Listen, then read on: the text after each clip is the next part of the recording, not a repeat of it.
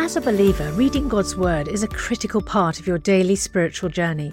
And because it's so important, we've created a unique new resource to help you immerse yourself in biblical truth and open your eyes to all God's Word has for you. It's a free PDF download called The Word One to One that takes you on a guided journey through John chapter 1. With biblical text and short commentary, each page provides insights that will strengthen your faith in an easy to read guided format. There's truly no other resource like this. Download your free PDF copy today at premierinsight.org forward slash resources. That's premierinsight.org forward slash resources.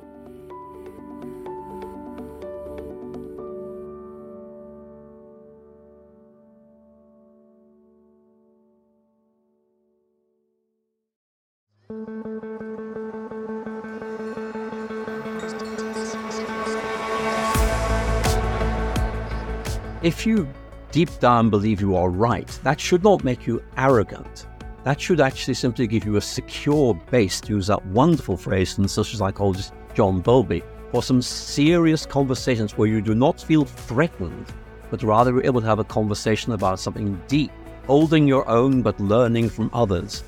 This recognition of your ability to be unjust yourself is crucial in a development of a real appreciation for what justice is and why we should value it. And so I think that's the main thing that I take away from the, the character of Jesus. Hello and welcome to Unbelievable, the show that gets Christians and non Christians talking. This week, we conclude our two part discussion on the new book, Coming to Faith Through Dawkins. Ruth Jackson hosts this week's discussion, delving deeper into the book and its surrounding issues with its co editor Alister McGrath and atheist podcaster Alex O'Connor. If you missed part one with Vince Vitale hosting, the link is with today's show. Before jumping in, a reminder that from today, you can gain early access to watch the second instalment of our special big conversation about artificial intelligence with Professors Nigel Crook and Anil Seth and you could even win a copy of Nigel's book Rise of the Moral Machine in our September prize book giveaway when you register at thebigconversation.show. More details coming up at the end of the programme. And now, over to Ruth Jackson as she hosts the concluding part of our discussion about coming to faith through Dawkins. Hello and welcome to Unbelievable, the show that aims to get Christians and non Christians thinking about the topics that matter to all of us. And today we're continuing our discussion about new atheism following the publication of the book Coming to Faith Through Dawkins 12 essays on the pathway from new atheism to Christianity. And I'm delighted to be joined today by one of the editors of this book, the Reverend Professor Alister McGrath, the Emeritus Andreas Idreos Professor of Science and Religion at Oxford University. I did have to practice how to say all of that. Um, Alister has previously debated many of the new atheists, including, of course, the protagonist of this book, Richard Dawkins. He's also obviously engaged with his ideas in numerous books including Dawkins God and the Dawkins Delusion. I'm also thrilled to welcome Alex O'Connor, a prolific and popular YouTube atheist and host of the Within Reason podcast, who Richard Dawkins apparently once described as unusually penetrating. Thank you both so much for joining me today, particularly because it's probably approximately a thousand degrees Celsius in England at the moment. I'm aware that is the most British thing we can be doing, talking about the weather at the start of the podcast. Um, but what I'd love to do before we dive into this really important topic is just to quickly acknowledge that actually the date that we're recording this show is the 11th of September, 22 years to the day since those catastrophic events, which in many ways provided a catalyst for the new atheist movement that we're talking about today. And Alister, in your introduction to the Coming to Faith Through Dawkins book, you say the tragic events of 9 11 turned out to be the intellectual and moral launchpad for what is now generally known as the New Atheism, with Dawkins as its central figure. Would you mind just very quickly saying why you think some of these events sort of kick started this huge movement? Well, there's a big debate about this, but the, the way I see it is that. Um, um, Dawkins had been saying things like religion is evil or it's violent for many, many years. I mean, it goes back a long way. And then something happened, which, if you like, crystallized the perception. This isn't just rhetoric, this is reality that actually something has happened, which in effect means that what Dawkins is saying needs to be taken incredibly seriously. So I think, uh, if you like, this was a pivotal event, which in effect meant that ideas that might have been seen as slightly marginal sometime somehow really became center stage. I think that that's one of the reasons why I think this event is seen as so important. And also to give the obvious second point, I mean, uh, if you look at, um, for example, Dawkins' own writings, it makes it very clear that actually this event made him write the God delusion. So I think we need to say that actually, both in terms of the participants in this debate, Dawkins, um, Harris, for example, but also in terms of the public perception of this debate, 9 11 did play a very significant role. Now, Alex, I'm aware that you were very young on the 11th of September 2001, but have these tragic events shaped the way that you personally view religion at all? Well, like you say, uh, I don't remember these events. I would have been, I think, one or two years old at the time. And so just about within my, my lifetime. Uh, but I live in a world where this is taken as a historical fact. This is something that I always know as having had happen. I struggle to comprehend what it must be like to turn on the television and see this happening live uh, right in front of you. But I can imagine that it would inspire a lot of questions as to what possible kind of thinking could motivate this kind of behavior and this kind of self sacrifice. Uh, and indeed, this kind of bravery. Bill Maher, I believe, once had a show cancelled, or at least it contributed to the cancellation of Politically Incorrect, uh, when he said that the hijackers who flew the planes into the World Trade Center were brave, which of course they were, uh, but bravery can go in the wrong direction sometimes. Something extraordinary must be motivating them. Now, of course, th- there's no surprise that this would put the question of religion on everybody's lips, but I think it's done just as much to uh, to engender debate about foreign policy and about uh, American interventionism and and many other more political ideas. Um, but of course, religion is sometimes political, and I think particularly in the case with Islam, it, it, it is politicized and a more political religion in many ways.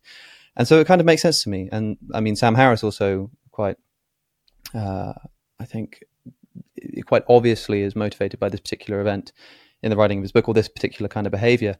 And I think that the usual line on this is you have to decide. Uh, it's sometimes attributed to Dostoevsky, but I don't think he ever actually wrote the words, if God is dead, then everything is permitted. Oftentimes, in the moral argument for the existence of God, atheists are faced with this conundrum if there is no God, then can't you just do anything you want? And the new atheist retort uh, typically has been it's the other way around. If God is real, then anything is permitted because once you have divine authority, there is simply no uh, there's no appeal. There, there's no there's no other authority or other judiciary to which you can appeal uh, that authority. And so, if that authority tells you to commit some kind of horrible atrocity, there's nothing you can do to stop somebody who believes that. This is something that I think is unique to religious thinking, perhaps. But the mistake that's made, I think, is to think that this is universally a facet of religious thinking. Even if it is unique, that doesn't mean that it's universal. Okay, well, perhaps this is something we could talk about a little bit later, but just very, very briefly, because I'm obviously very keen to focus on some of the stories and the arguments in Coming to Faith through Dawkins. But I would just like to briefly return to something that you discussed in the previous episode with Vince Vitale, Alex, you asked Alister a question about the moral permissibility of um, slavery. I think it was Leviticus 25. And Alister, you very kindly said that you would look into that for him. So would you mind just taking a couple of minutes just to kind of honour the fact that you said that you would do that in your response, Alister? No, of course, I'm delighted to. I mean, Alex raised a very good question, which is um, in dealing with the question of slavery, which Richard Dawkins raised in The God Delusion. Um, we, there's a reference there to Leviticus 25. And I, I pointed out that uh, Leviticus 25 seemed to indicate that slavery was something that would be kind of deemed impermissible under certain circumstances. Alex rightly came back and said that the passage seemed to him to be more complex, and, and it is. And so, if I were to rewrite that section of this book uh, today, what I'd want to do is to disentangle the two different notions of slavery in the first two parts, in the, first, in the two parts of this text, and try and correlate these with wider debates. And certainly, Alex is right to say that uh, I kind of glossed over that one, and I think that is very good to be reminded of that. Brilliant. Thank you, Alister. Well, it's such a huge issue, and perhaps at some point we could create a whole show about slavery and some of the difficult passages in the Old Testament. But for now, we want to get on to discussing new atheism. And I just want to start with a quote from Peter Byrom, one of the contributors to the book. And he, in some ways, I think what he says sort of sums up a lot of the stories in this book. He says, He wouldn't like me saying this, but Dawkins put me on the road to Christian faith. He shook me out of my apathy and insisted that I follow the evidence where it led. The only twist was that the evidence took me where he and I initially didn't want it to go, and it transpired that his atheism was not as airtight as he had claimed. Now, Alister, uh, we don't have loads of time, but would you very briefly summarise uh, the case against Christianity, perhaps some of the objections against Christianity from a new atheist perspective? And then, Alex, I would love to hear which of these arguments you find particularly compelling. Well, I think there, there are a range of arguments. Um, let, us try and tease out some of them. Number one is that Christianity is evidentially, evidentially deficient, or more than that. Uh, the, the, the kind of standard line is that religious people just believe anything they like or run away from the evidence, and that faith is blind. Uh, a, a phrase I think that needs very close interrogation. That's certainly one area that faith is unevidenced, or faith is characteristic of religious people Ordinary people don't have this pernicious t- trend. They believe only what can be shown to be right. So there's this whole area of um, what evidence points to. And there is this argument, which is very significant for many people who contributed to this book, that that religion is simply evidentially deficient. That's one point. The next point is that um, evidence, uh, that perhaps because the evidence is not that good, that religious people are inclined to violence. Now, Dawkins points seems to suggest it goes something like this that um, because religious people realize that their ideas are evidentially deficient, they're prone to violence to kind of way gain their acceptability and so on. But certainly there's this idea that religion has a link with violence. Now, that is a, a very significant argument. I would want to say it's not a good argument. Um, and we need to look at that in more detail. That certainly is something that I think is really significant. Then there are also some subsidiary arguments which um, need to be looked at. For example, one of them is the persistent argument that science and religion are incompatible. And therefore, if you are a scientist, you have to make a choice, and in effect, it's going to be atheism. And that, that's quite significant because some of the contributors to this volume are actually quite prominent scientists. That's, that's quite significant. So obviously there are many more sub themes that we could begin to um, look at, but those strike me as being three of the big talking points. Um, uh, none of them are conclusive. They're all things that are up for discussion. I think one of the things, good things about this volume is a kind of way reopens that discussion and says we need to talk about this a bit more. Well, Alex, I want to hear if you've got any outside of those objections, but are there any that Alister's just touched on, or perhaps that you've read yourself within New Atheist literature that were particularly compelling to you? As you say, you sort of grew up in the wake of 9 11, New Atheism. It was already sort of, I guess, an established thing when you were growing up.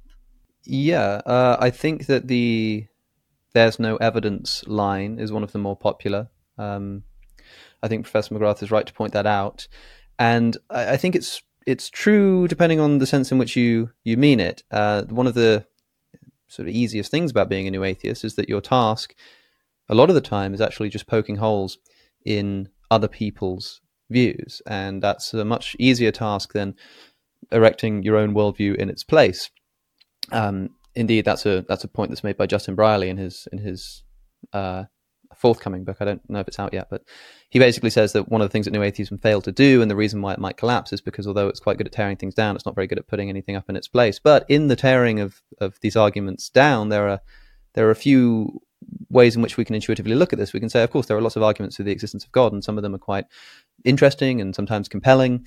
Uh, when people say that there isn't enough evidence, I don't think it's just the case that there isn't enough evidence by a sort of normal standard. We're often told, for example, if we talk about the resurrection of Jesus of Nazareth, we say, look, we've got uh, yeah multiple sources for the life and times of Jesus that sometimes say slightly different things or leave out various details, and it's really not that much to be going on. It's not sufficient, and the response might come, but look, the standard of historical evidence, if you look at any other kind of event around that time, the amount of evidence we have is way above the bar. That may be true, but what are we talking about here? We're talking about the most important question in Christianity, and if Christianity is true, therefore the most important question, full stop. In that, from that perspective, I think we perhaps should expect something a little more, something a little bit more um, a, a, bit more confirmation, that is, if the entire process is being supervised and indeed the person supervising this wants us to come to know him. I think that if there is any kind of uh, insufficiency in the evidence, we can't just appeal to what we generally accept in other areas of thinking and epistemology as a way of saying that we should accept that here too. On the science and religion front, I think it's it's true. It's silly to say that science and religion conflict because these are such broad categories. But I think it's fair to say that certain religious claims conflict with certain scientific findings. For example, there are uh, flavors of Christianity like young Earth creationism that seem to flatly contradict the findings of modern science. Um, that's that's not a problem for religion in general, but there are some broader problems. I mean, evolution has famously been one of the most talked about so-called objections to Christianity. Of course, there's nothing in principle that prevents somebody who's a Christian from uh, believing in natural selection, but it does raise certain problems. For example, the the specialness of human beings. If human beings are supposed to be special amongst other animals, then if we were to re- resurrect the entire evolutionary tree from our ancestral fish all the way up to a modern Homo sapiens, and you stand them all in a line, you get a human, a human, a human, a human, a human, and then they start to get a little bit more like our apish ancestors, maybe something looking a bit like a chimpanzee. But there's no point at which a human being stood next to a chimpanzee. It doesn't work like that. Every single animal has always given birth to the same species as themselves. And so you kind of have to believe something like the arbitrary breathing of life into one of these animals, such that two identical creatures, both suffering, both struggling for survival, both experiencing all kinds of uh, seriously troubling conditions, I think. One of them gets to inherit eternal life, is subject to the moral law, and is offered compensation for the suffering, but its genetically identical mother is not if you want to believe that there's a, a, a, straight line between humans and other animals, that's the kind of thing you have to believe. Again, nothing in principle wrong with that, but I think it raises a problem that wouldn't exist without the science. Many scientists are religious, indeed, and many have contributed to, to this book. But I also think it's worth noting that there are lots of areas of science, right? In that there are lots of areas of philosophy. Somebody could say, I'm a philosopher and I don't believe in God. That might be true, but you might find that the majority of philosophers don't believe in God, but that the majority of philosophers of religion do and I think that would be um, an important clarification. And I'm not quite sure which area of science would be the most theologically relevant here. So perhaps that's something that's that's worth discussing. Well, Alister, I would love to talk a little bit about the sort of science religion debate at some point. But perhaps before we do that, why do you think new atheism has rather lost its appeal today? Well, I think people have just moved on. This always happens. You know, you have, uh, for example, you take the publication of um, A.J. Ayer's Language, Truth and Logic. I mean, it caused flurry of activity. Everyone thought, hey, you know, the world's a different place. We've moved on, new excitement, all these things. And then gradually people began to realize, nope, uh, great to talk about these things, but actually, you know, it's not quite as simple as that. I think we do have something here that in many ways Richard Dawkins has seen, uh, our New Age as a whole, but I think Richard Dawkins in particular, is seen have, as having energized a very interesting discussion, but we've moved on. Um, the new atheism has got itself entangled with the American right in politics. Why on earth? I don't know. It was a very bad mistake, but that happened. And I think we need to say that that has really been a very, very bad misstep on its part. But I think more than that, I think people are just saying, well, actually, uh, A, it is rather more complicated than Richard Dawkins is suggesting, which clearly is the case. But secondly, and I think this, this, this is a point that is definitely worth talking about, is what is Richard Dawkins proposing in the place of religion? It's very, very easy to critique, and we see that, I think, very powerfully in both Dawkins and Hitchens. But what is the alternative that they are proposing? Because Dawkins would very often say, look, you know, in, in certain ways, atheists, people who do not believe in God, who don't have these beliefs, which are so dangerous. But I want to know what their positive beliefs are and how they ground them. I think that's an extremely important point because we haven't really been treated to a proper exposition of that. And I think that's something that uh, really is very, very interesting. It's one thing to say this is wrong. Well, obviously, I want to disagree with that, but I also want to know what do you say and on what grounds do you base it? Because if you are, in effect, saying that there is no God, then I want to know what grounds you actually base those beliefs. So, for instance, points there. But in general terms, um, we just have a new generation arising, and they have different interests and different concerns. I think one thing I think is really interesting is is this. Um, if you were to try and characterize Richard Dawkins, I think I would describe him as a modernist. Now, I'm not critiquing him in any way. I'm simply trying to give a neutral description of where I think I would place him on a map.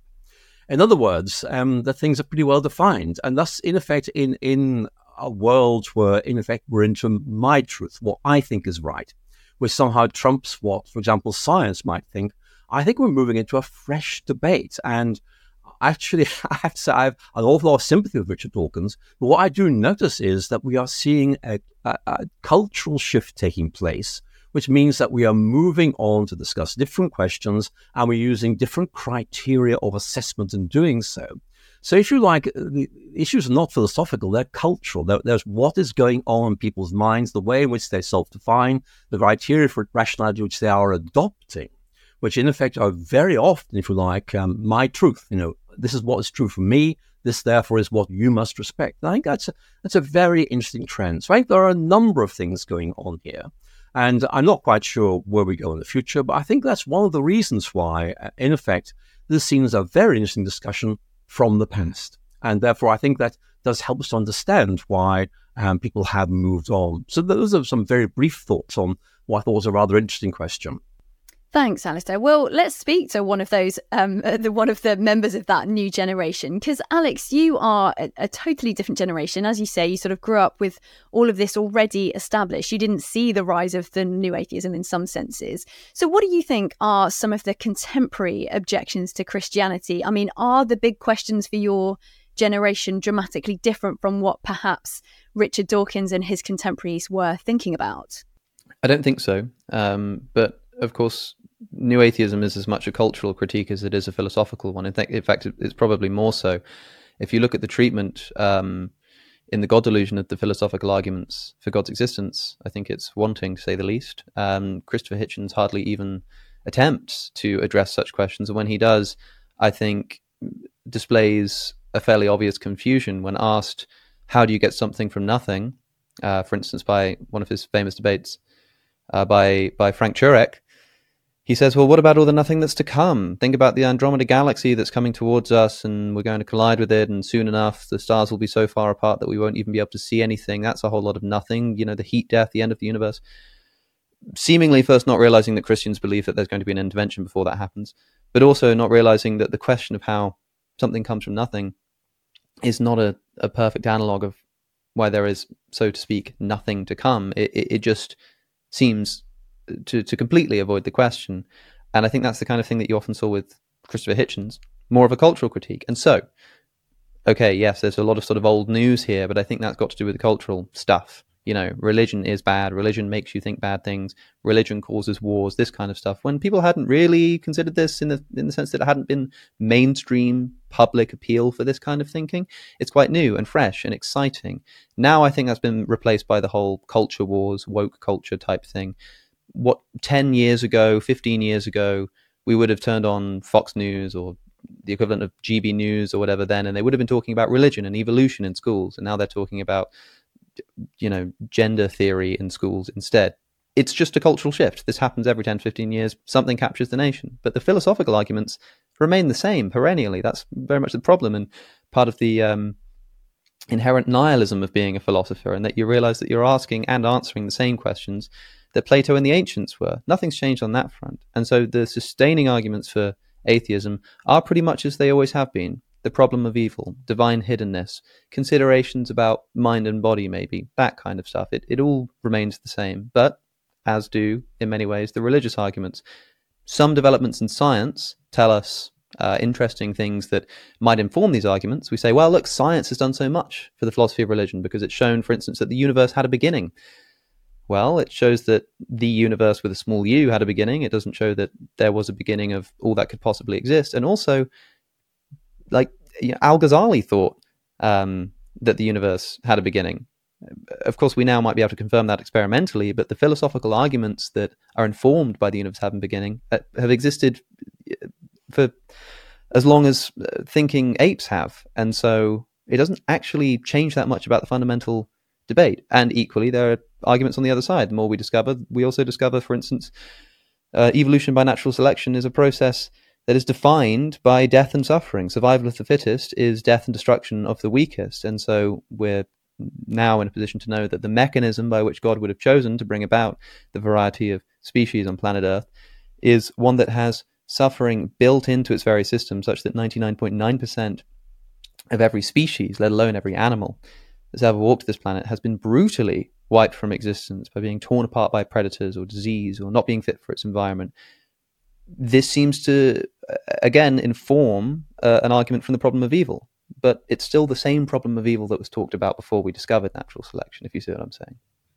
Thanks for that, Alex. Alister, we've only got a couple of minutes before we've got to go to a break, but you talked about this kind of my truth, your truth. I guess relativism is perhaps an issue that is more prominent now. And the other thing I wondered was whether apathy is more of an issue now. So, one of the people in the book, Johan Erasmus, who's from South Africa, says at one stage, many Christians considered new atheism as the biggest threat to the church. They were wrong. Atheism is not the problem, apathy is. For quite a few, atheism is just the beginning of the journey. I wondered what you thought of what he said that actually apathy is the biggest enemy of the church. Well, I think uh, there are many who would say this this question is simply something I do not wish to think about. It has no relevance for me. Uh, it generates controversy. I wish to avoid it. And actually, uh, that that is a, a well understood cultural stereotype the person who does not wish to get involved in these debates because a they fear it might go go go mad, and that might lead to violence, and perhaps more importantly, I, I don't see what relevance it has. And I think we need to say that the options are not theism, atheism, but also agnosticism. And I think, uh, you know, I have enormous respect for principle agnosticism, which is simply saying the evidence is not good enough to allow me to make any decision at all. So that is a kind of uh, additional point you would bring in this discussion. So certainly I would say that we are seeing cultural changes taking place, not uniformly, but uh, in different forms in different places. And it's very, very difficult to construct a global picture. I think that um, there is no doubt that in the, the West, things have changed quite significantly and that um, new questions are being asked. And I think that uh, my own view is as someone who's been quite involved in new atheism, I find the new questions being asked rather more interesting than the old ones. So I think I think you know it's it's actually if you like it's it's refreshing to see that these new debates are opening up because they're, they're much more interesting. So I think that's that's what I think. So I think that uh, it is very important to think about the new atheist critique of religion and ask what can be learned from them. Uh, I, I, think that's something we ought to do. But there are others now stepping in to say, let's talk about this instead. And I think I, I'm very tempted to go with them and say, yes, we do need to talk about these things. Let's do it and see where these take us. Well, thank you so much, Alister, and thanks, Alex. We're going to take a very quick break. I'm here with Alister McGrath and Alex O'Connor, but we would also love to hear your thoughts. So do drop us an email, unbelievable at premier.org.uk, or you can get in touch via social media at unbelievablefe for Twitter or Premier Unbelievable on Facebook. We'll be back in just a moment to carry on this wonderful discussion. Before we rejoin the rest of today's podcast, I've got a very special offer for you to help you have an even more meaningful spiritual experience this Easter. As you know, N.T. Wright is without doubt one of the greatest Christian thinkers and apologists of our time. And some of Tom's answers to questions about Jesus' death, resurrection, and return are some of the most poignant and thought provoking. That's why we've created a brand new downloadable devotional resource that's perfect for the Easter season featuring these questions and Tom's answers. This five day devotional journey titled Jesus' Death, Resurrection and Return is only available to friends like you as our thanks for your gift today. And remember, your support is truly critical to help keep resources and podcasts like Ask NT Wright Anything and Unbelievable going strong, because this ministry is completely funded by friends like you. So please give the very best gift you can today and make sure to download your copy of Jesus' Death, Resurrection and Return devotional at premierinsight.org forward slash unbelievable show. That's premierinsight.org forward slash unbelievable show. Thank you.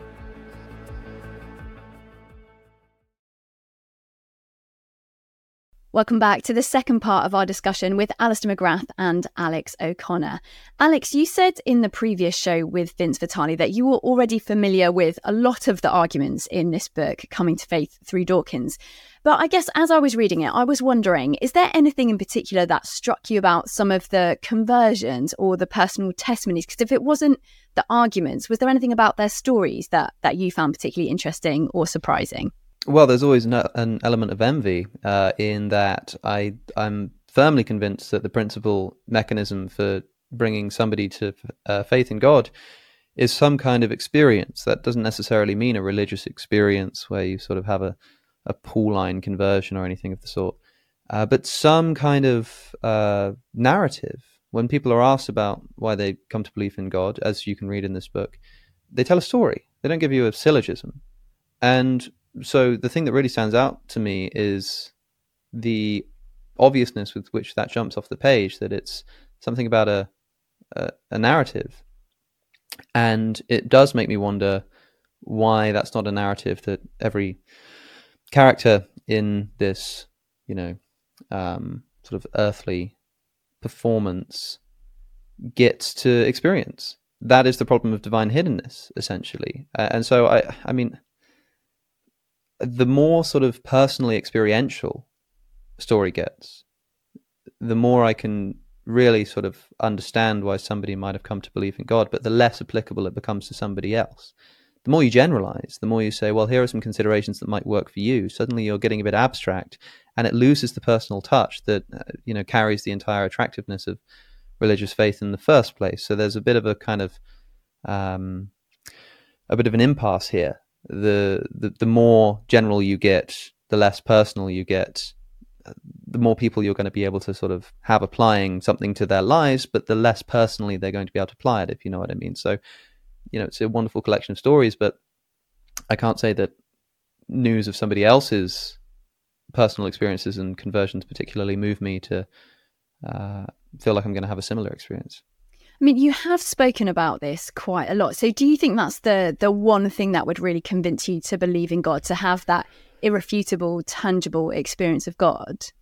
Well, I know that that uh, probably would. I, I, can't say it's quite the only thing. I mean, there might be some kind of argument or reflection upon an argument or expression of an argument in a new way that that just makes something sort of logically click. Uh, but in terms of yeah, becoming a, a confessional Christian, a, a, a somebody who feels like they're in a relationship with another human being, I don't think that's at the end of an argument. I think that's at the the middle of some kind of experience. I don't know what that experience quite would look like, but I think it would be in that in that category. I don't think I've become convinced of God in a classroom or in a book in so much as I might be, uh, you know, out in the real world, as it were. There was a quote actually from um, Rafiq Samuel, who's a young philosopher who's based in Egypt. And I just wondered what you made of what he says, Alex. He says, No matter how convincing the Christian case seemed to be, God's hiddenness was still my fundamental stumbling block. Becoming a Christian was not just an intellectual decision. I needed to develop a sense of love and intimacy towards Jesus, to submit to him as my Lord and Savior. I mean, is that something that you resonate with? Well, yeah, I think so. Um, in that we're being told that what's on offer here is a relationship, not just an ontological claim, but a relational one. Uh, and so it makes sense to me that it will be through some kind of relational experience that that success would be achieved in that regard. Now, Alister, do you think that this struggle with divine hiddenness, I guess for want of a better phrase, is one of the most common objections to belief in God? And if so, how would you, I guess, as an apologist, as a scientist, as a former atheist who became a Christian, how would you respond to that question of divine hiddenness? Well, certainly I've met some people who have talked about this, and I think therefore we, we must take it very seriously. As a scientist, one thing you become very much aware of is the importance of theory. Theory, in effect, preconditions you to expect certain things, not to expect other things. In other words, if you like, it sensitizes you towards certain things, it desensitizes you towards others. And one of the key points that uh, needs to be made um, from philosophy of science is that uh, very often, if you adopt a specific theory, in effect, you look for certain things and you're blinded to other things. You know, Einstein made the very famous point that the, theory, in effect, determines what you see. The theory you're already committed to, and need to bear in mind that actually we're all already committed implicit to certain theories. The idea of um, theory-laden observation really is very important. So I think if there's an expectation that there is no God, no, no, spiritual world, then in effect you're not really very likely to find it. I think there's this sense in which you are already locked into a certain way of thinking.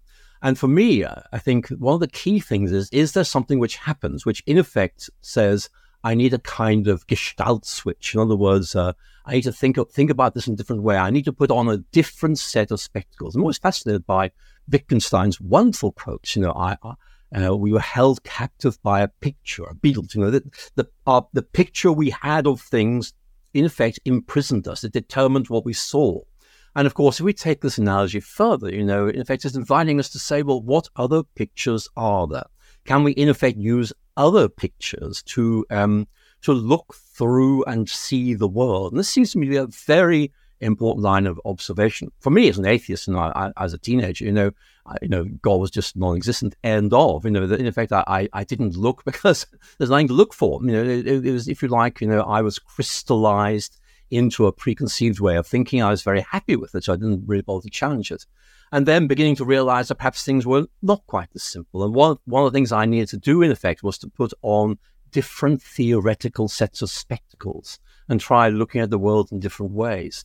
So I think this idea of the hiddenness of God is very important. If you're saying that God is not um, is not is not obvious, you know, to a, to a, a, a neutral person, I, I, can go along with that. Um, but I think it's all a question of, of, in effect, what moves us to start looking at this. One of the things I thought was really interesting about this collection of essays is that, uh, as Alex was saying, it says stories. Uh, and stories, you know, they're binding on nobody, but they're illuminating because they, they do, in effect, say, here, here is how certain people, in effect, thought like this, then, then tell us how they began to think like this.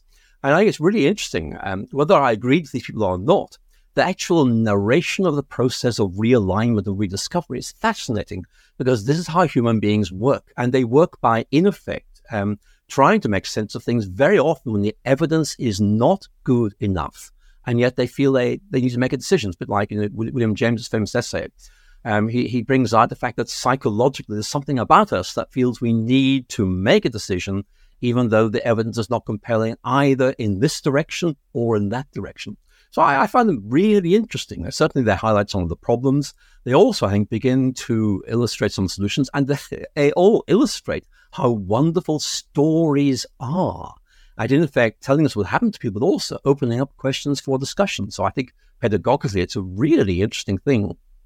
Alister, was personal experience a key part of your story? Because obviously there was the academic research, you were looking into the evidence, but there must have come a point where you sort of had to make that decision. Did, did personal experience play a part in that? Because obviously that's something that's a, a huge question for Alex and lots of atheists is that idea of actually, uh, unless God has revealed himself to me personally, it's quite difficult to make that decision, that step.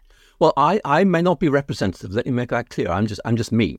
Um, but my conversion, if I use that word, was completely intellectual. It was dispassionate. It was, it was extremely dull. it was really, you know, I, I, used to think this. Now I think this. I, I, mean, it wasn't that the heavens opened or anything like that, or I had a sort of uh, a zap of something that made me feel, hey, this is great. It was much more.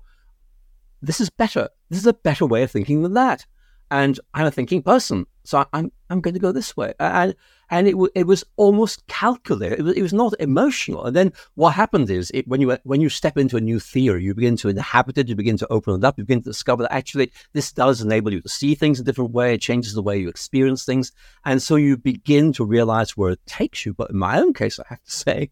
Uh, and you, you'll think me a terribly dull person. Um, there, was, there, was, no experience at all. It was it was really cold and rational. But then you see, uh, maybe I'm a cold and rational person. I mean, one of the reasons I was drawn to atheism is because it seemed to me to be very cold and impersonal. That uh, I felt this is this is good. There's none of this sort of um, experiential stuff, which I didn't really like very much.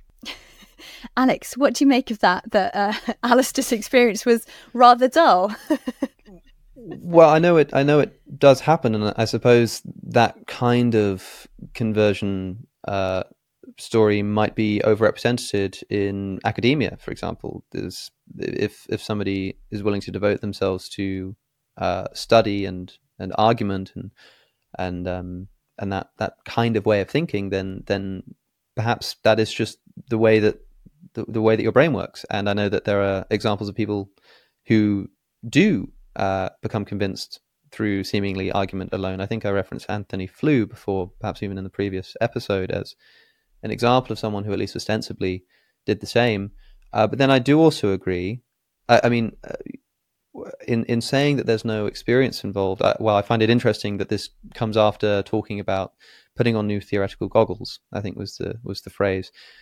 This seems to be a way of describing changing the way that you interact with the world. And I actually agree that, entirely that this is the case. I recorded a podcast with uh, a man called Anil Seth, who's a philosopher of consciousness, and um, at the University of Sussex. And he wrote a book called Being You, which is a fascinating overview of some of the recent developments in the science of consciousness. And his personal theory, or the theory that he he promotes, is that consciousness is is something like a meeting in the middle of inputs and outputs. That is, it's not just that your brain is this sort of blank slate that just takes in information and, and processes it as it is.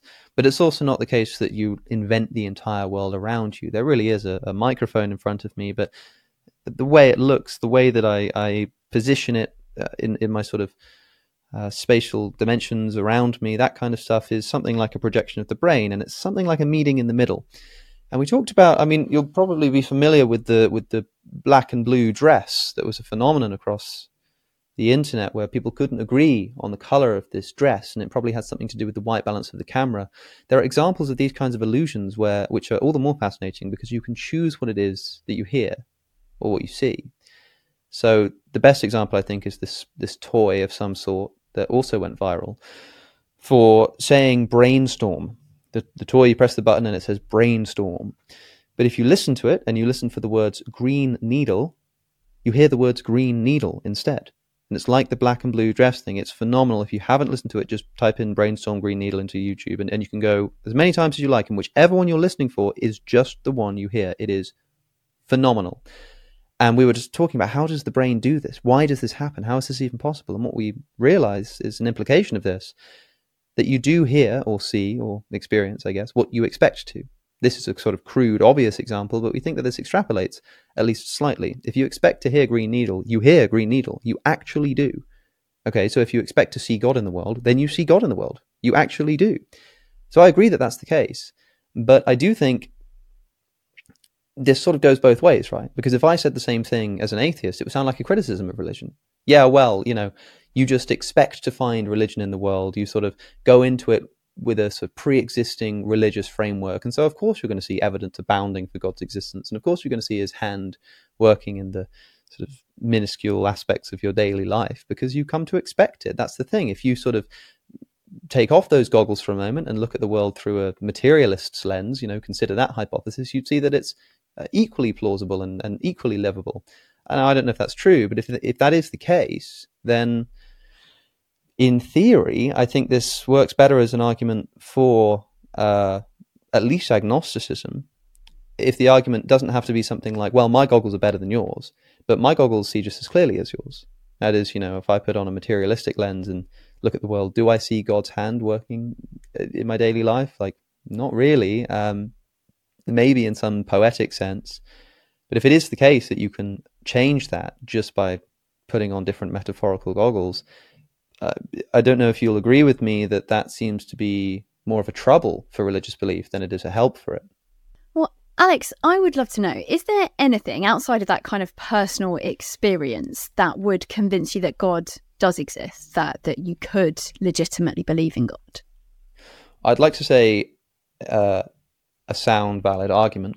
Um, of course, there are many valid arguments for God's existence. The question is whether the premises are sound. Um, there's a bit of a sleight of hand that's often played. Well, not a sleight of hand, I shouldn't say that, but people talk about the use of deductive arguments and say that the conclusion has to follow from the premises, which is true, and sort of trying to lend this air of certainty to religious philosophy. But of course, any premise is itself going to have to be justified unless we take it as axiomatic, and that will either be justified by a deductive or an inductive uh, argument. And so you just sort of push the problem back to the to the establishment of the premises. So, for example, if I could become simultaneously convinced um, that moral truths exist at the same time as being convinced that moral truths can't exist without God, then that's it. Job done. It would only take one argument that's valid, both of the premises which I come to be convinced of, that would entail the conclusion if I if I want to consider myself to be rational. So it doesn't need to be quite as grand as proving God's existence per se.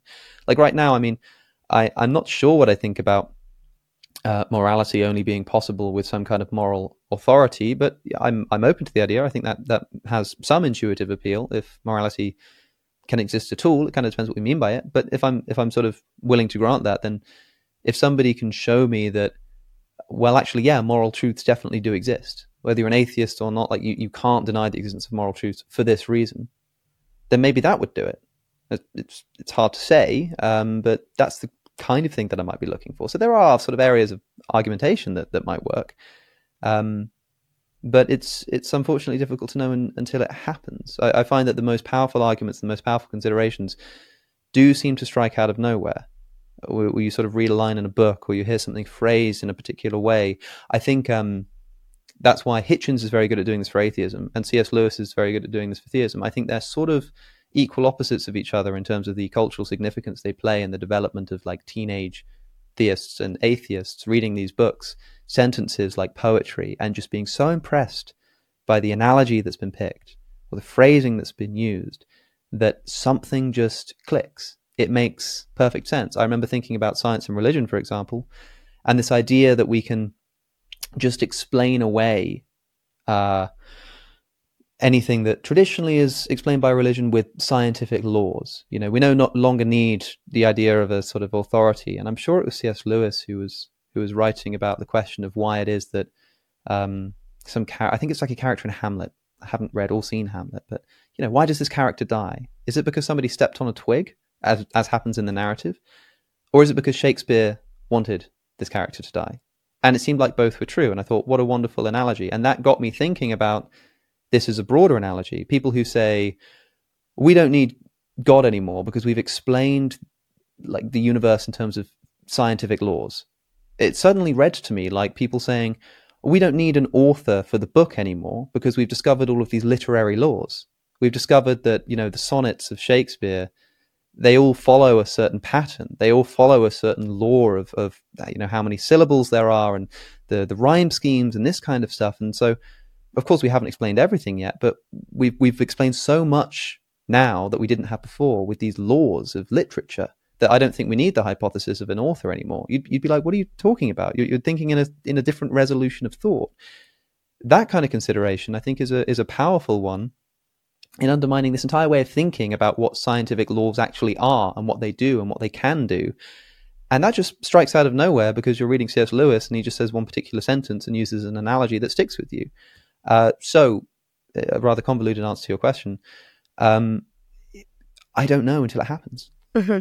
Well, Alister, it's interesting that Alex there mentions C.S. Lewis because he was quite uh, significant in your own conversion. I mean, do you think there are any particularly compelling arguments for the existence of God, Alister, or do you think it really depends where someone is and what their questions are? Well, I think that that's right. Alex has made, made a very good point. I mean, basically, all arguments for or against God depend on such an entangled network of presuppositions and uh, assumptions, which actually very often lie beyond proof, that very often you simply end up saying we, we, we can't really rely on these because they, they are so deeply embedded in assumptions which need to be challenged and critiqued. And, and in fact, uh, you know, it is really quite frustrating in some ways, but it's frustrating precisely because these things are much more complex and contested than we might uh, think of. So I think, um, well, I think for me as a scientist, I think, I think we have to say this is very important for me. For, as a scientist, I intuitively think in certain ways, which is basically what what way of thinking, way of imagining actually seems to be um, to, to make most sense of things. And and Obviously, there are an awful lot of philosophical assumptions embedded in that, and we could talk about that. But I think one of the key things for me really is that um, I gradually came to to the view that um, that believing in God made more sense of things than not believing in. But uh, if you were then to say to me, prove that's right, well, I can't. Uh, just like my opponents would not be able to prove that they're right. And the real difficulty is that we do have to realize, I think, that if you have a belief which is about ultimate things, for example, whether there's a God or what is good, what is evil, then that rests upon such a complex network of assumptions, you are never going to be able to prove that you're right. And I think that, that for me, um, as I get older, and maybe it's because I'm more skeptical in the sense of critical of simplistic solutions, but it seems to me really that um, it is very, very difficult, I think, to actually um, demonstrate all the beliefs that we rest our lives upon to, to, to, be to be correct. I think that's one of the things that we find very difficult. I mean, for example, I remember reading Sam Harris, and, and uh, you know, already mentioned Sam Harris, and, and Sam, Sam, Harris's argument that actually torture can be, in some circumstances, justified. I think no, no, I'm, I'm a, I'm sort of a very soggy liberal person in some ways, and I think that this is, this is wrong. But deep down, I know I could not prove to a critical um, debater that I am wrong in saying that torture is wrong. See, I'm saying it is. It's a deep intuition, really deep. But if you were to say prove it's right, I couldn't do it, and that's true of so many of our fundamental beliefs. Which is why I, I think I am a little bit skeptical of our ability to resolve all of these questions. But I do think it's very important to be able to reflect on them and at least offer some kind of partial justification for why we think this rather than that. And also, as Isaiah Berlin was always pointing out, let's have a civilized conversation because these things are so deep that actually um, we are all thinking people, and very often we propose different ideas. Not because we haven't thought about it, because we have thought about them, and actually, that that we're divergent here. We have to have a sort, if you like, a sort of um, pluralism of of values, and that's very very difficult to accept. But maybe that's the way it is. Well, Alister, again, we're coming to the end of this episode. Sorry I always throw to you right at the end. Um, but we've we've already touched on this a little bit, but but obviously sort of contrary to Dawkins' assumption in, in this book, The God Delusion, that faith effectively means to kind of believe despite the evidence that faith is blind. Your own journey, as you've talked about already, reflects many of the stories in coming to faith through Dawkins, in that you largely came to faith through investigating the evidence. I guess um, you know, how do you sort of reconcile being a Christian and a scientist? Because for you, they're not opposite w- worldviews in some sense, are they? You are perfectly able to reconcile the two. Well, I wouldn't say perfectly able to, because th- these are complex entities. I mean, I mean, which science are we talking about? I think uh, Alex has already raised some very good points here. What I would say is that I found a way of holding together what I regard to be really important about faith and really important about science and that the, these seem to me to be um, very significant. Um, if, if you want to mention a thinker who quite influential upon me, it's Albert Einstein, who I studied in detail at Oxford. But I mean that, that that's that's just a catalyst to my thinking. Uh, I don't agree with Einstein on everything, but I think basically, as far as I think, is that very often the question is not. I'm concerned these are ways of holding these together and the real difficulty, purely academic, you know, what what what's the, what's the relative states of these arguments is very much how individual people kind of way bring these together and hold them together in a meaningful way inside their heads. Uh, it's a, it's a very crude way of thinking, but basically, what we find is that if you take several people looking at the same basic universe, they will come to different conclusions, not because they're stupid, but because things are really complicated. That's one of the reasons why I, you know, I, I'm a religious believer. I'm absolutely clear about that, but I'm respectful. You know, I, I know that these things are complex, and therefore I'm very happy to say, look, we we need to kind of understand how everybody's arrived at their conclusions and see if we can have a conversation about it. Alister, do you think in part the conflict narrative between God and science has partly been put into people's heads through the New Atheist movement, or, or was it there before? No, it was there before. I mean, it, it's hard to say when it began. I mean, most historians would say that before 1800, it's really very hard to find this narrative, certainly not in early natural philosophy. Um, it begins to come into play in the 19th century, and I would say particularly in North America, although again, there's a vast literature on this. I don't want to prejudge it. And then it is right that New Atheism, particularly Dawkins and Hitchens, draws on this. I mean, uh, I, I, I would say actually New Atheism well depends on this narrative of points. But I think the, the key point is it's a cultural trope, it's a cultural construction. Um, and very often involves rereading historical episodes, like, for example, Galileo or something like that, through this lens, whereas in fact, Galileo needs to be read through multiple lenses. And if you only use this lens, you only see what this lens allows. And that's the critical point that very often with a complex situation, there are multiple elements and they're all shown up by different theoretical approaches. So uh, it is, in my view, a recent development. Um, it's also a Western development. I mean, it's, it's not really there in India, to give you a very obvious example. So I think what you could say is it's a culturally conditioned and culturally located narrative, um, which arose for reasons or, or, really evident in late 19th century culture.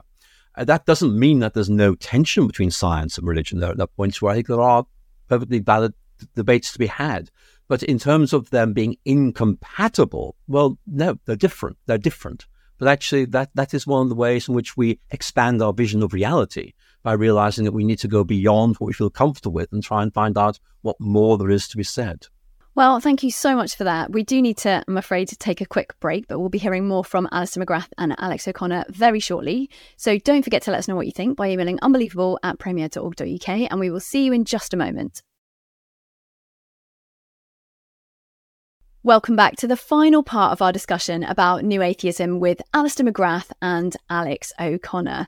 Um, I want to spend a little bit of time talking about kind of the future of interreligious debate and, and, and what has in some ways sort of replaced new atheism. But before we do that, um, Alex, one of the things that really struck me as I was reading The God Delusion, it was in some ways sort of the absence of Jesus. Whereas in this book, the Coming to Faith through Dawkins book, Jesus appears quite a lot, sort of as a significant figure for some of those individuals in the book. I just want to read a couple of lines um, from what some of the other people have said in, in this book about Jesus. And then I'd love to know what you think as someone who's studied theology, Alex, but, but as an atheist. Um, so this is the historian Sarah Irving Stonebraker. She says, Jesus' words gave me a hope that I never had as an atheist. In the dark moments before I knew God, all I had was despair. And then Rafiq Samuel, who we've already mentioned, who was Egyptian, um, is Egyptian, said Jesus was almost everything that I wanted God to be. And then finally, um, her story is fascinating. Ashley Lande, who became a Christian largely through sort of via psychological, uh, psychedelic drugs. I mean, there really is a plethora of different stories in this book. She said, I trusted Jesus in a way I'd never trusted acid or yoga or meditation because he was a person. Alex, obviously you've studied Jesus to a certain extent through theology and you've sort of done lots of wide reading about Jesus. What are your thoughts about Jesus? Well, um, I think Jesus embodies a, a, a commendable ethic and a sense of forgiveness that the, the sort of centrality of forgiveness in the, the Christian message, I think, is something that's difficult to fully comprehend or understand until um, a person really reckons with the evil that exists within them. Oftentimes, when we sort of have these debates about Christianity and the ethics of forgiveness, it, it's sort of painted as a as an immoral uh, doctrine. Christopher Hitchens was big on this: the idea of vicarious redemption, the idea that you can sort of throw your sins up, upon another person as if they can pay or not just pay your fine for you, but absolve you of the guilt for it. Um, this and and of course there's also this this trope about the idea of someone like Jeffrey Dahmer being able to get into heaven if he simply says sorry. Um, the idea being that if I go around murdering people and and then just say sorry, I I make it into heaven. I think we're thinking a bit legalistically about this. This would never work in terms of criminal justice because if somebody just said sorry, that that would that wouldn't pay for the crime. But morally speaking, in terms of uh, in terms of the just just the philosophy of this, I, I mean, imagine for a second, like really actually think about doing that. Think about what it would actually mean to be sorry for committing a murder. That is, you wake up tomorrow, say, and you find yourself responsible for the death of an innocent person. How would you feel? It's not some trivial, oh, I guess I'll just say sorry and get into heaven. No, in order to be sorry, in order for it to be genuine repentance, in other words, you would have to actually bear the weight of the guilt of that act. Now, just imagine for a second what you think that might feel like. That might still not be enough to make up for what you've done, but I think it's certainly something stronger and something more and something, it's much more of a cost being paid, in other words, in genuine repentance than is often sort of portrayed in this caricature of the situation. That is, people like to invent the worst possible crime they can imagine and then the most casual possible apology. I don't think that's even conceptually possible. You can't have a casual apology for a serious crime because it wouldn't be a legitimate apology. You wouldn't seriously be sorry. And so the idea that you can find yourself in a position, of genuine regret for the way that you've lived your life, that you can be uh, not just somebody who's had misfortune in their lives, but also somebody who's committed injustice themselves and have this sort of equal gift of redemption, I think is the the thing that moves people when it comes to the figure of Jesus. The thing that sort of makes their legs wobble a little bit is is this feeling of sort of humility in the face of of this this this forgiveness. Um, I think it's it's fascinating. Like at the end of, uh, I mean, we've mentioned C.S. Lewis a few times. At the end of uh, the the the Lion, the Witch, and the Wardrobe. Um, it's been a little while since I've seen it, but I think it's who is it that ends up being the just? I think it's Edward the Just, and it's Edward who is the Edmund Edmund the Just. That's right, Edmund the Just, and of course it's Edmund who is the one that betrays the group. And the interesting thing here is that you know the one who becomes just in the end, the one who's sort of granted this particular ability to understand justice, is not the person who's been a victim of it. It's not like they've been trampled underfoot and therefore have a real care for justice, but because they've actually committed an injustice themselves. And it's by doing that that this person now becomes essentially particularly attuned to justice. I think there's there's there's something about that that's embodied in the Christian message as well. That like this recognition of your ability to be unjust yourself is crucial in a development of a real appreciation for what justice is and why we should value it. And so I think that's the main thing that I take away from the the character of Jesus. But to be honest, I'm I'm sort of just um, free associating at this point. So I apologize if it's a bit of a bit of an incoherent answer. Alister, was the person of Jesus significant in your transition from atheism to, to Christianity? Yes, at one point. I mean, let me tell you about that. But first of all, I want to say how, how much I, I, appreciate what Alex said. I, it may have been free floating, but it's actually, I thought, very perceptive in terms of, you know, identifying something. Does Dawkins not talk about him very much? My guess is he's arguing against religion in general and therefore doesn't want to be too particularist. But certainly it is it is curious because certainly if you look at this book Coming to Faith through Dawkins, so you're quite right. And Jesus plays an enormous role in those, which is not actually balanced, uh, echoed in the original God delusion. Um, let me tell you how this came to be important for me. Um, I was um, as an atheist, um, I, I said, look, you know, here am I. I'm in space time down here. Uh, if there's a God, God's kind of way up there in heaven or wherever it is, and there is no connection between us at all. You know, uh, you know, God's complete irrelevance, like a teapot orbiting Jupiter or something like that. Um, and that really I can't see what this is all about. And one particular aspect of Christian theology, which at that time I did not understand, but was explained to me by friends at Oxford, was the idea of the incarnation, which is this uh, Christian idea that um, the Word became flesh, that Christ entered into our world, and, and in doing so, God comes to where we are, humbles himself, and in effect offers to do various things. And actually, that was very important to me because, in effect, if you like, it was the intellectual framework suddenly said, actually, this, this, this begins to answer that question I had. Now, you'll say, well, actually, this is a very intellectualized way of thinking about Jesus. And, and, you're right, but actually, it was, it was what I needed at that time. And you remember I made the point earlier about um, a theoretical framework being very important because it means you you start to look at things. If you like, what I then did was to take what I thought was a Christian lens and start looking through it, testing it out, like, seeing what difference it made. And and then coming to think about Christ. And actually, the kind of reflections Alex has very helpfully given us, actually, those are good. Those are the kind of thoughts we ought to have. And it, it took me in, in a slightly different direction because, in effect, it was saying to me something like, um, here is a God with a face. Here is a God who can be known, not just known about. Here is someone who knows what it's like to suffer, to exist in history, to suffer the limited conditions of this, etc., etc. And you can see how all this began to cascade in my mind in a kind of this actually makes this makes quite a lot of sense. And so that, that it did play quite a significant role in my own thinking. Um, and I think actually it's quite interesting just to see how uh, those thoughts are echoed um, in the book. I mean, I, I talk to none of these people, so there's no way of influence at all. These are their own thoughts. They're completely autonomous and spontaneous. But it's interesting to see how that theme keeps emerging. Alex, I'm always really intrigued that you have got so many Christian friends, many of whom are incredibly intelligent. Um, one of the things, again, I was really struck rereading The God Delusion as someone who studied theology, like both of you, was was that kind of the the assertion of, of Dawkins that actually religious people are, are often very irrational um, compared to say atheist scientists. As someone, Alex, who's got lots of intelligent believer friends, how do you respond to Dawkins' assertion that they are often a bit stupid if you are if you believe in God?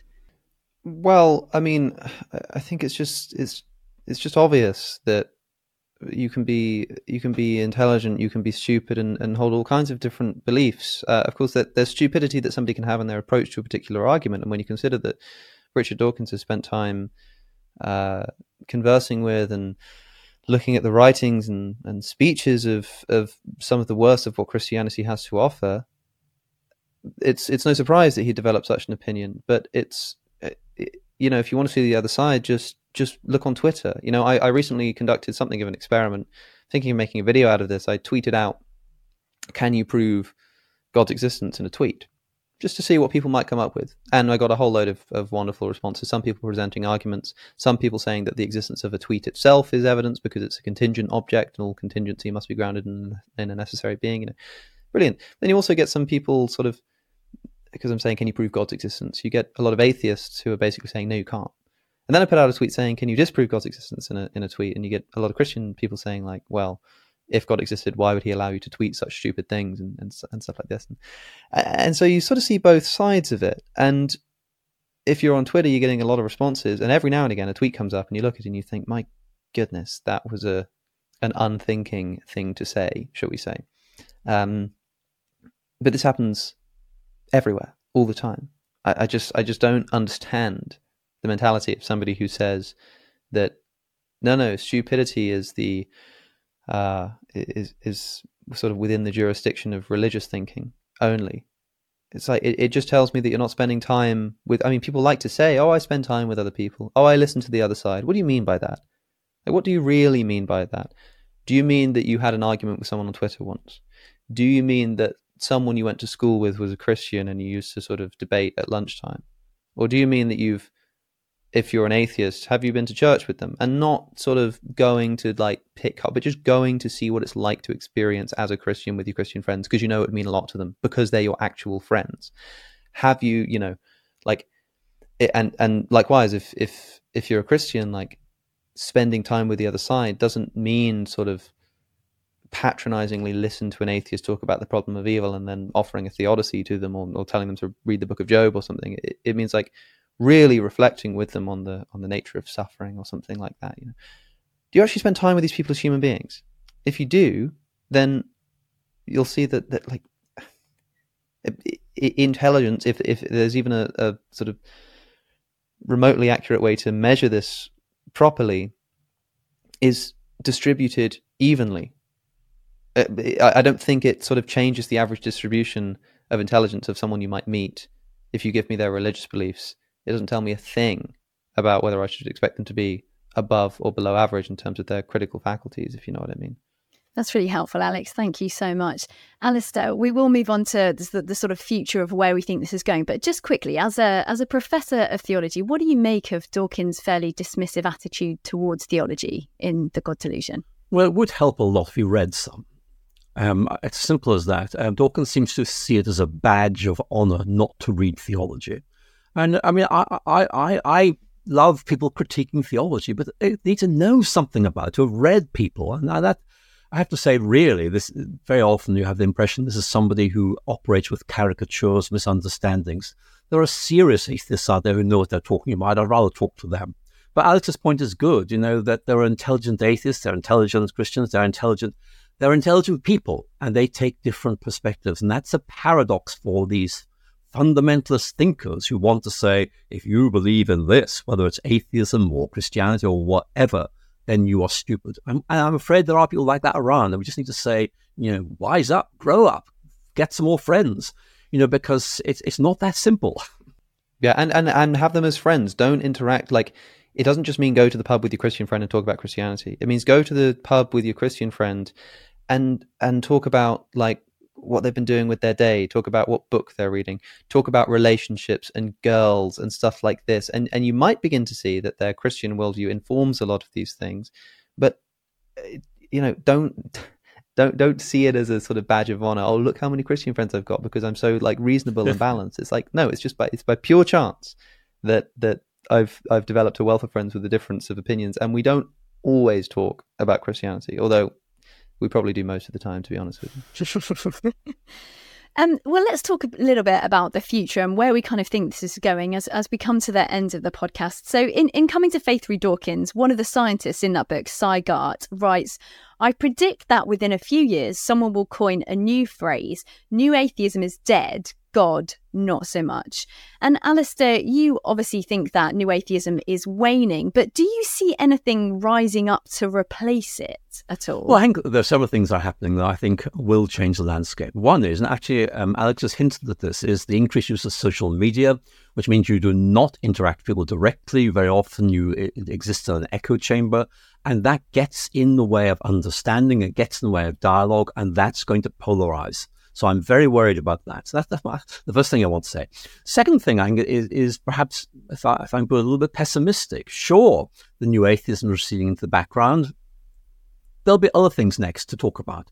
Uh, in other words, it, it, there are all these debates that take place. And if you like, what very often happens is the focus is on something, then the focus shifts. And I'm sure that there'll be other major issues we're talking about and from a Christian perspective, you've got to be prepared to enter into whatever these particular debates are. In my own case, because of my scientific background, I might be able to play a role in that particular debate in the past, but I have no idea what's going to happen next, and I doubt find going to be much use in taking part in it.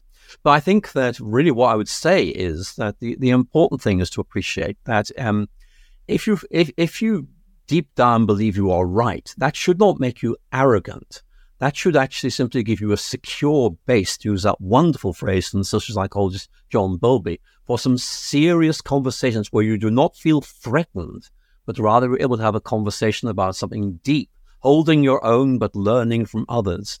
And that I think is something very important. We need to, in effect, allow ourselves to develop this sense of being in a secure place.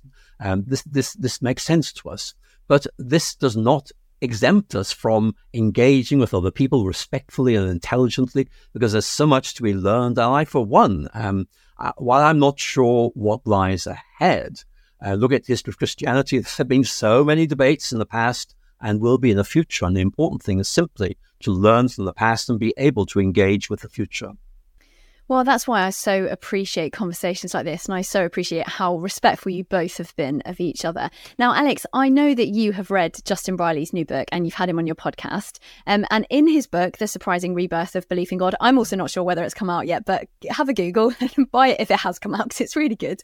Um, but Justin suggests that people like Jordan Peterson and Tom Holland, the historian, not Superman, just to be clear, they've perhaps become popular because. Yeah because maybe they're scratching an itch for meaning. And he sort of moots the possibility that perhaps there's this innate religiosity among people today.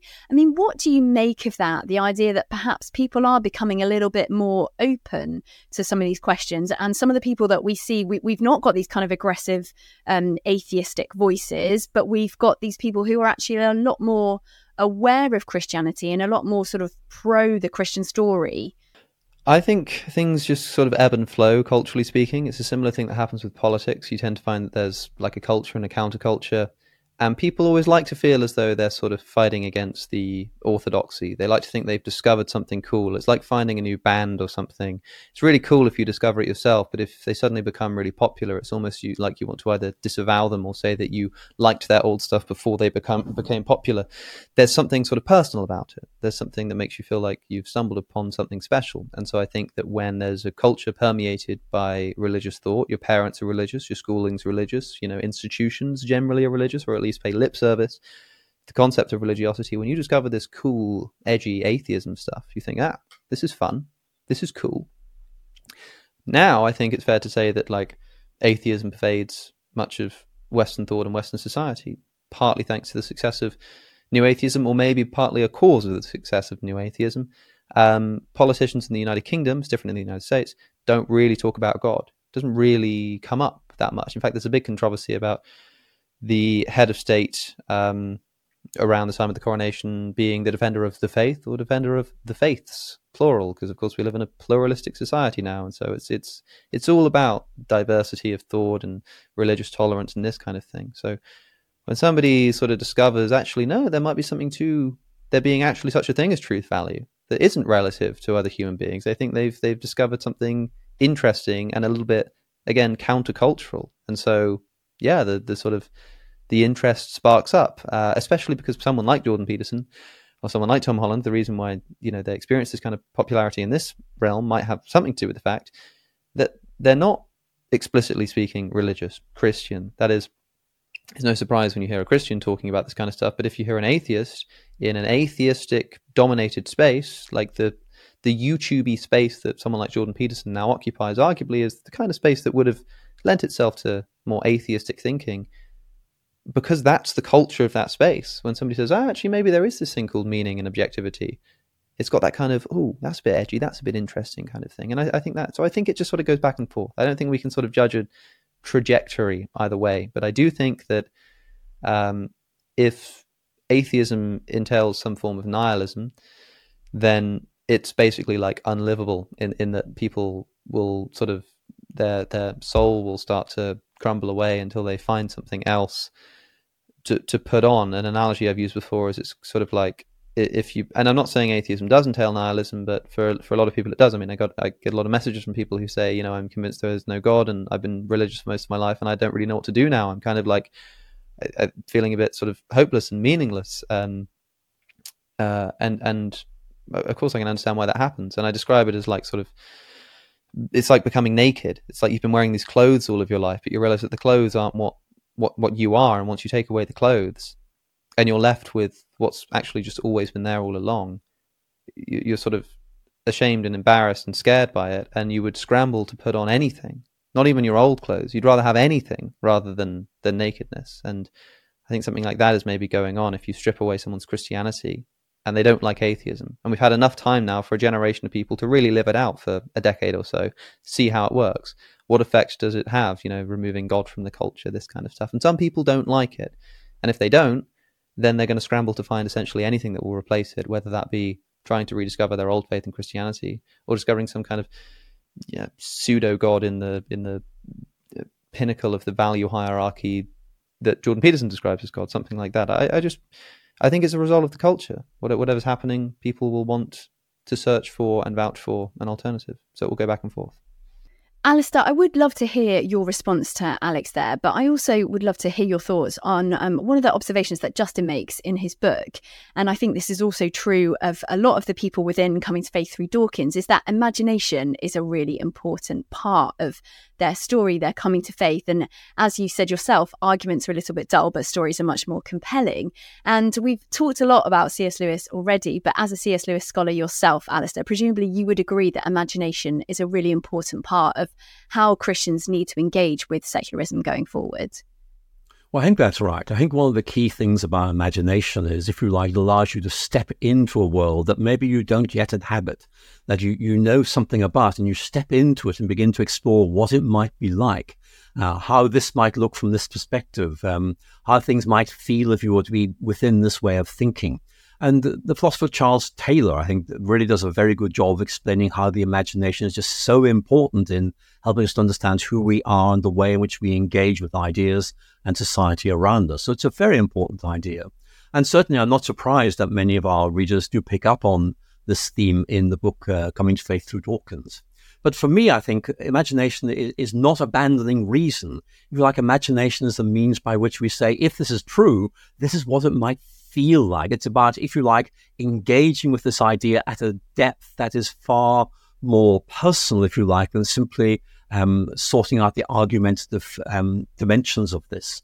So for me, imagination is really important, and that's something I think we we we need to neglect. Very often, you know, we're we're told to think of giving reasons for our faith. And, and, I don't think the word reason should be limited to arguments. I think it's very much, in fact, step into this way of thinking, experience it, feel it, see what it feels like, and ask, would you like to step into this permanently? Is that kind of approach, I think. Alex, we're very nearly sadly at the end of this podcast. I feel like we could talk about this stuff forever. So maybe you have to invite you back on for a part three. Um, but many of the individuals we see in this book, Coming to Faith through Dawkins, were were largely put off by the tone of the new atheist, particularly in, in a lot of their cases, Richard Dawkins. Do you think that the way we discuss these ideas is an important factor going forward, as much as in some ways what we're saying? Uh, yeah, I think so.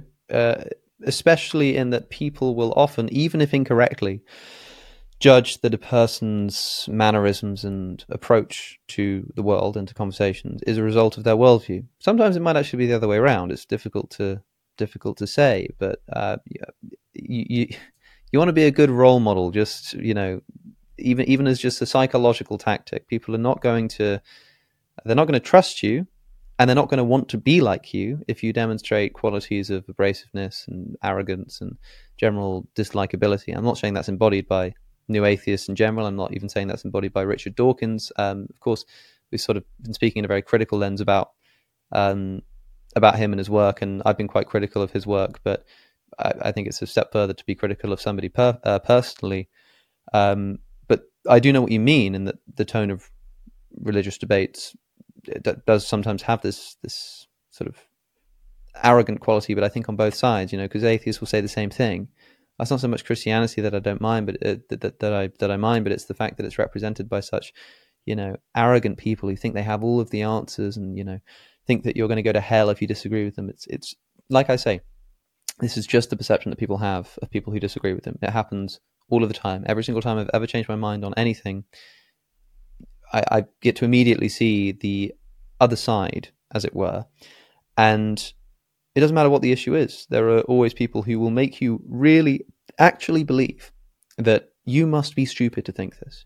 You must be absolute. I can't believe some of the stupidity that I'm seeing in my comments or in my Twitter replies or something. And, and you just, it's no surprise to me that people become genuinely convinced uh, that other people are stupid for believing things that they don't, and uh, getting frustrated, hearing it all the time, and thinking, God, you're just not getting it. For goodness sake, will you just listen to me? No, no, no, you don't understand because you're. That's the kind of thing you're dealing with. It, it's frustrating. It's annoying. So I understand why it happens, but I mean, of course, it's it's like a truism that uh, you're going to be more effective in your communications if you don't seem like you're trying to make the other person feel stupid. Of course. Well, thank you so much for making that clarification, Alex. We're not in any way critiquing Richard Dawkins as a person. And Alister, I think you even said in your introduction to Coming to Faith through Dawkins that we're not critiquing Richard Dawkins. And in fact, lots of people wanted to say thank you to Dawkins because it was his work that predominantly, ultimately led them to faith in Jesus. Just as we come to the end of this discussion, Alister, you raised a really important question in the previous show with Vince Vitale that um, I think you raised sort of as a rhetorical question, but I want to ask it to you with um, the, hopefully an answer on it. How can we live with difference? I guess, how do we sort of encourage civil discussion between people who vehemently disagree? Well, one thing you can do is try and draw a distinction between the person you're talking to and the ideas they represent. And I think uh, it's artificial, I know, because these things are not as separate as we might think. But it does, I think, make it easier to, to really have a serious conversation. I think it also ha- it helps if you're confident in your own position, not arrogant, but confident, because it means that you don't feel you're under threat. It means you you are really interested in this conversation, uh, and you know it might make you change your mind, but you but you know that you're not under attack, you're not under threat. You're having a civilized conversation. But I think I go back to Isaiah Berlin, who is one of my favorite philosophers, and the reason so is that Berlin came from Eastern Europe to Oxford, and in effect um, was deeply aware of how easily disagreement led to conflict, led to vilification, and in effect tried to argue for civilized discourse, which res- which in effect respected others but didn't necessarily see that as entailing agreement with others because it's about the issues. I think Berlin's basic idea was if you're a philosopher, well, you, you you're after the the truth, fine, but very, very crudely. And therefore, in effect, you have to recognize that maybe the person you're talking to might actually move you closer to that than you were before. So I think one of the things that you need to do is to say, this is this is a way in which I can learn. I either learn about things I don't understand or learn more about things I do understand. And if my colleague raises a question which I am not able to answer, then instead of trying to ridicule them, I have to go away and think, I need, I need to think more about that and give a good answer because that's how we all grow. So for me, that really is why I, I do very much appreciate these kind of civilized yet critical conversations because actually they're good for everyone. Alex, any final thoughts about any of this stuff as we close up? Well, we did talk about science and religion earlier, and um, I didn't get a chance to respond. I did want to say that although, yes, perhaps more of a modern phenomenon in its popularity, I think that, uh, for instance, the treatment of the Catholic Church by the Catholic Church of Galileo might have something to do with the perception of uh, science and religious conflict. Again, that's got nothing to do with the idea of religion in general conflicting with science in general, but the idea of religion as a social institution being some kind of stopping block in the way of scientific progress, I think dates at least as far back as that, even if people weren't really talking about it quite in those terms back then. That's a historical example that people often refer to, and they have the wrong idea about it. Some people think that Galileo was like tortured by the church or something. It's not true. He was put under house arrest. But the trial of Galileo, and uh, I did, I did actually pull it up because in the break I realized that I might want to quote it in the sentencing sentencing uh, sentencing of Galileo by the church. They say that this is a view which, in accordance with uh, Copernicus's position contains various propositions against the authority and true meaning of Holy Scripture. He says that the sun is the center of the world and motionless is a proposition which is philosophically absurd and false and formally heretical, implying that the I mean, it's often we're often told that the real reason that the Catholic Church were condemning Galileo was because he didn't have evidence for his position. If he'd have presented evidence, as Cardinal Bellarmine is said to have said, uh, there would have been no problem. But here we're being told it's actually philosophically absurd and false, and that's why he's being condemned. I think that might have something to do with the perception that religion and science haven't had the greatest historical relationship. I just wanted to flag that. Apart from that, nothing else I can really think of saying. Great. Alister, have you got anything to say on that? Well, the church got many things. That's what repentance is all about. He's wrong in the past and happily they've apologized for that. The important thing is when you get something wrong, you say so and move on. Great. Well, it's been an absolute pleasure to speak to both of you, but I'm afraid that's all we've got time for today. Thank you so much to my fantastic guests, Alister McGrath and Alex O'Connor. We do hope you enjoyed this discussion. As always, let us know what you think. And as Vince said last time, Richard Dawkins, if you're listening, we would love to hear your thoughts on coming to faith through Dawkins. And on that note, I will make sure that I include details of how to get hold of Coming to Faith through Dawkins. So do go and buy a copy. Thank you for listening to Unbelievable with me, Ruth Jackson, and see you next time. Well, I hope you enjoyed that discussion, which was the second of two shows about the book Coming to Faith through Dawkins. Let us know your thoughts by emailing unbelievable at premier.org.uk or leave comments on the Premier Unbelievable Facebook page or tweet us at unbelievablefe. And now for what's coming up next week. I really don't think that AI as it is now is on a trajectory to becoming conscious, but it will certainly seem as though machines have conscious minds, and that's a danger. If consciousness is a property of the brain, then it's subject to causal determinism, physical determinism. This idea of libertarian free will, I think, is entirely wrong, and, and I also think is unnecessary. These systems will become more and more like us. People will treat them and want them to be treated as though they're human. The challenge now is it seems to be going faster and faster. We are terrible at projecting out long term consequences. Robot rights. I can see it coming. How much like robots are human minds? Do we have free will? And how should humanity flourish in an AI world? Christian robotics expert Professor Nigel Crook and atheist cognitive and computational neuroscientist Professor Anil Seth debate this question in the concluding part of the Big Conversation two part special, The Robot Race. This episode releases on the 22nd of September, but you can watch it a whole week early from the 15th of September instead by registering at thebigconversation.show, which will also give you access to hours of bonus video and ebook content from across all five seasons of The Big Conversation, as well as the chance to win a free copy of Professor Nigel Crook's book, Rise of the Moral Machine. That's the big conversation.show. There you have it. Next week, we will wrap up our other two parter the big conversation about the robot race and the rapid advances in AI. Can't wait that long? Sign up to watch it now at thebigconversation.show. Thank you for listening. We'll see you next time on the show that gets Christians and non Christians talking unbelievable.